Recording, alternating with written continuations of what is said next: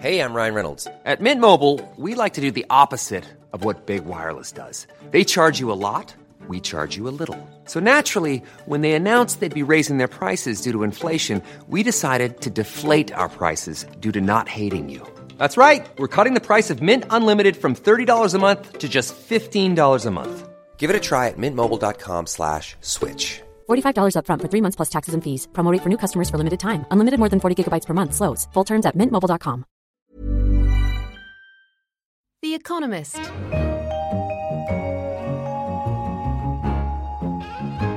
In London, this is The Economist, and you're listening to Babbage, a weekly conversation on science and technology.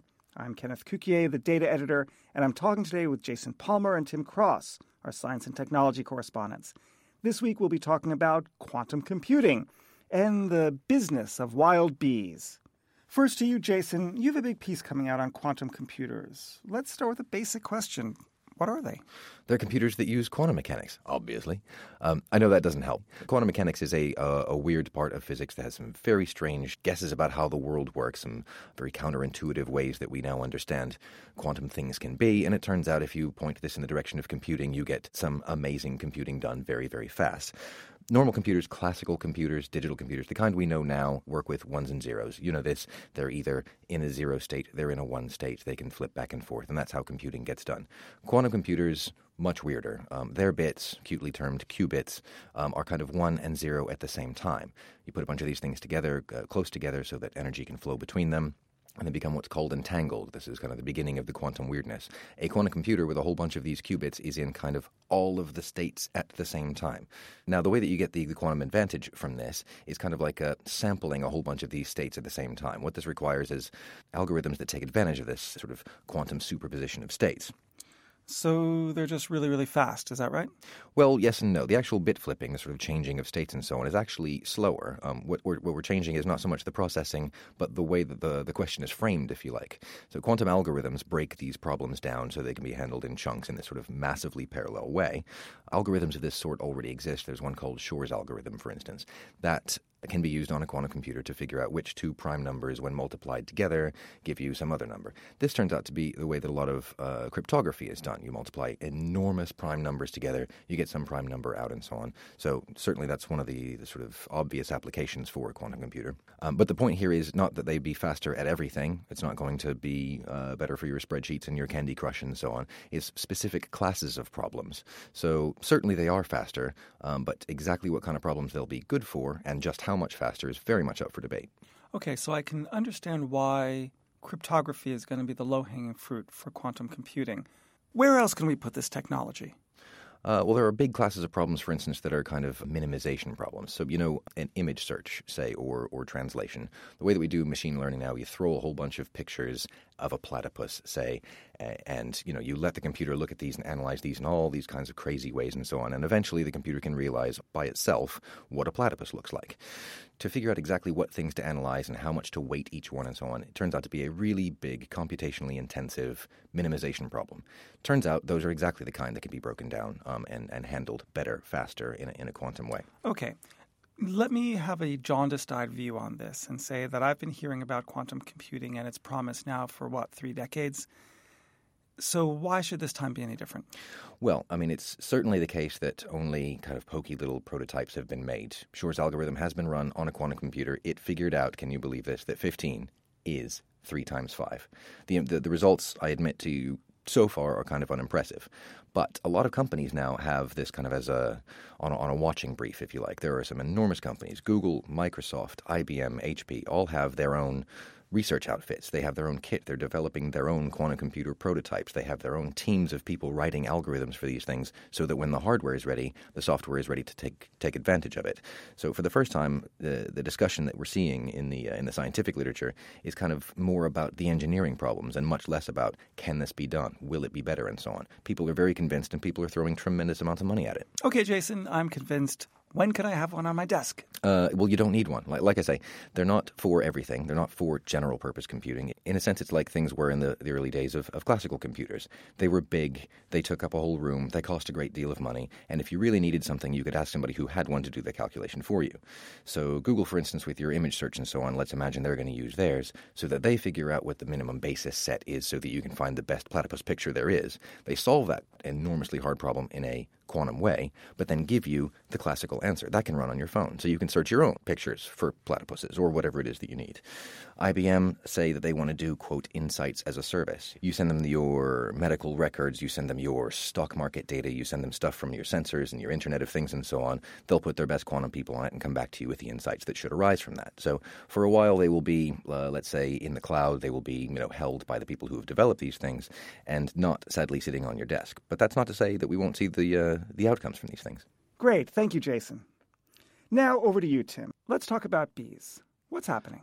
Well, so bees have been in the news quite a bit recently because their numbers seem to be declining, and that's getting people very worried because they provide all sorts of useful services to humans. They pollinate our crops, they make the fruit and the vegetables that we like to eat grow, and we rely on them for a lot of our food production.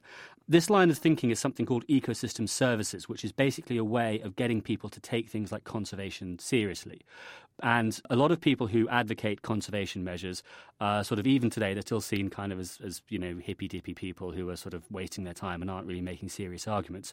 So the thinking is to counteract that, you take something useful that the natural world provides, like the pollination provided by bees or water filtration provided by wetlands or whatever, and you try and give it a monetary value. And you say, hey, this wetland water filtration is worth $500 million. You should probably spend some money preserving it. And that's when it's destroyed, you can actually put an economic price tag on what it costs you to repair it and fix it and not destroy it. Yeah, and it when you put a price tag on, it fits into the sort of models and the modes of thinking that all the people who make the decisions are used to. You have the costs on one side of the chart and the benefits on the other, and you just look at which one is bigger and you figure out how much money to spend. And it's really been getting a lot of traction, this line of thinking in conservation, as a way to speak to the people who make decisions in a language that they understand. But there's an interesting new paper just been published in Nature Communications by a big team of international researchers led by a guy called David Klein from the Netherlands. And that shows some of the dangers of taking this line of thinking too seriously. Okay, so what does it show? Well, so what they did was they went out and they had a look and tried to figure out just how much money bees are worth to the global economy. So they went all around the world, they looked at lots of different crops, they captured lots of different individuals from lots of different species of bees and tried to work out how much benefit they bring us.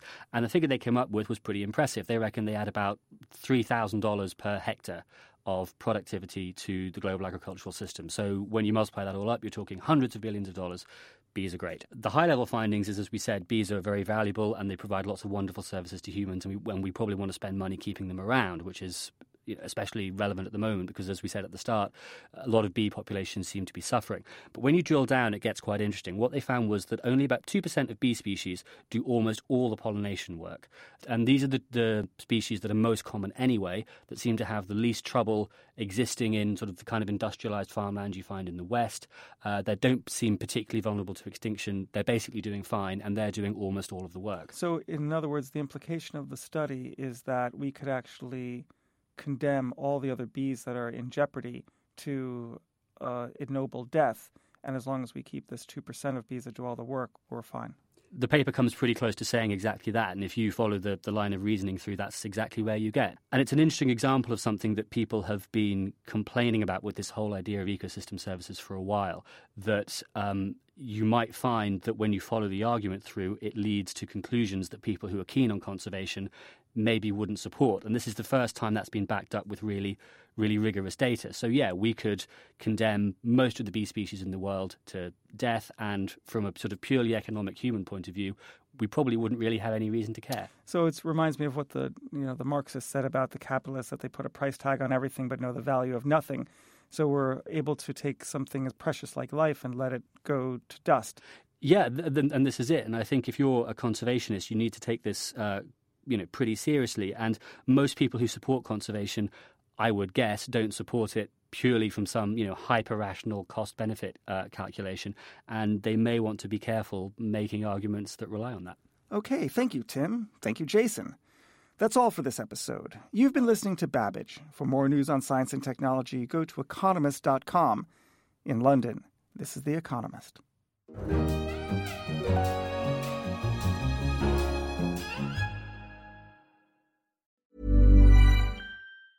Hi, this is Matt and Sean from Two Black Guys with Good Credit.